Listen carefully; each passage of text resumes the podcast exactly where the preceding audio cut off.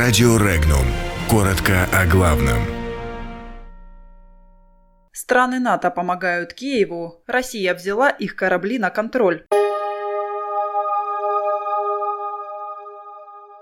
США и НАТО планируют усилить помощь Киеву. Российский флот сопровождают корабли НАТО. Строительство магистрали Москва-Казань под вопросом. Переименование Кузбасса не требует дополнительных расходов. В Тверской области найден сбежавший из части солдат.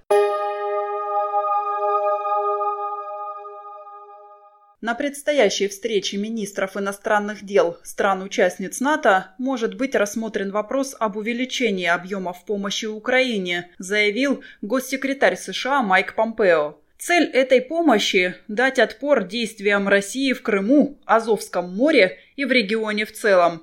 Ранее госсекретарь США подтвердил передачу американских разведданных украинской стороне.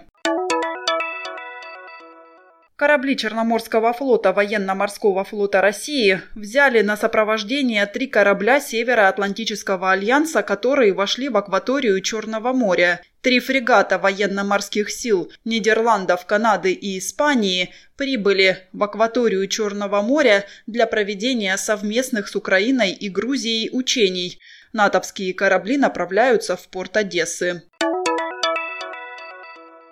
Президент России Владимир Путин не одобрил строительство высокоскоростной железнодорожной магистрали «Железнодорожный Гороховец», которая должна была стать первым участком магистрали Москва-Казань. В этом вопросе глава государства склоняется к позиции первого вице-премьера Антона Силуанова о нецелесообразности возведения объекта, сообщает газета «Коммерсант». При этом формального решения пока нет.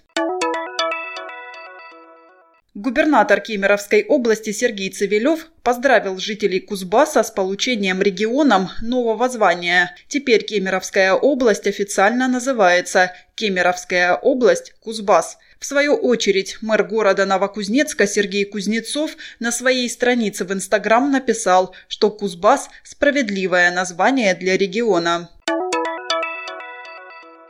Поисковая группа Ржевского гарнизона нашла тело солдата, который самовольно покинул военную часть в Тверской области. При нем были обнаружены оружие и боеприпасы. Выяснением всех обстоятельств смерти солдата занимается комиссия Западного военного округа совместно с правоохранительными органами. По предварительным данным, 26-летний контрактник мог покончить с собой.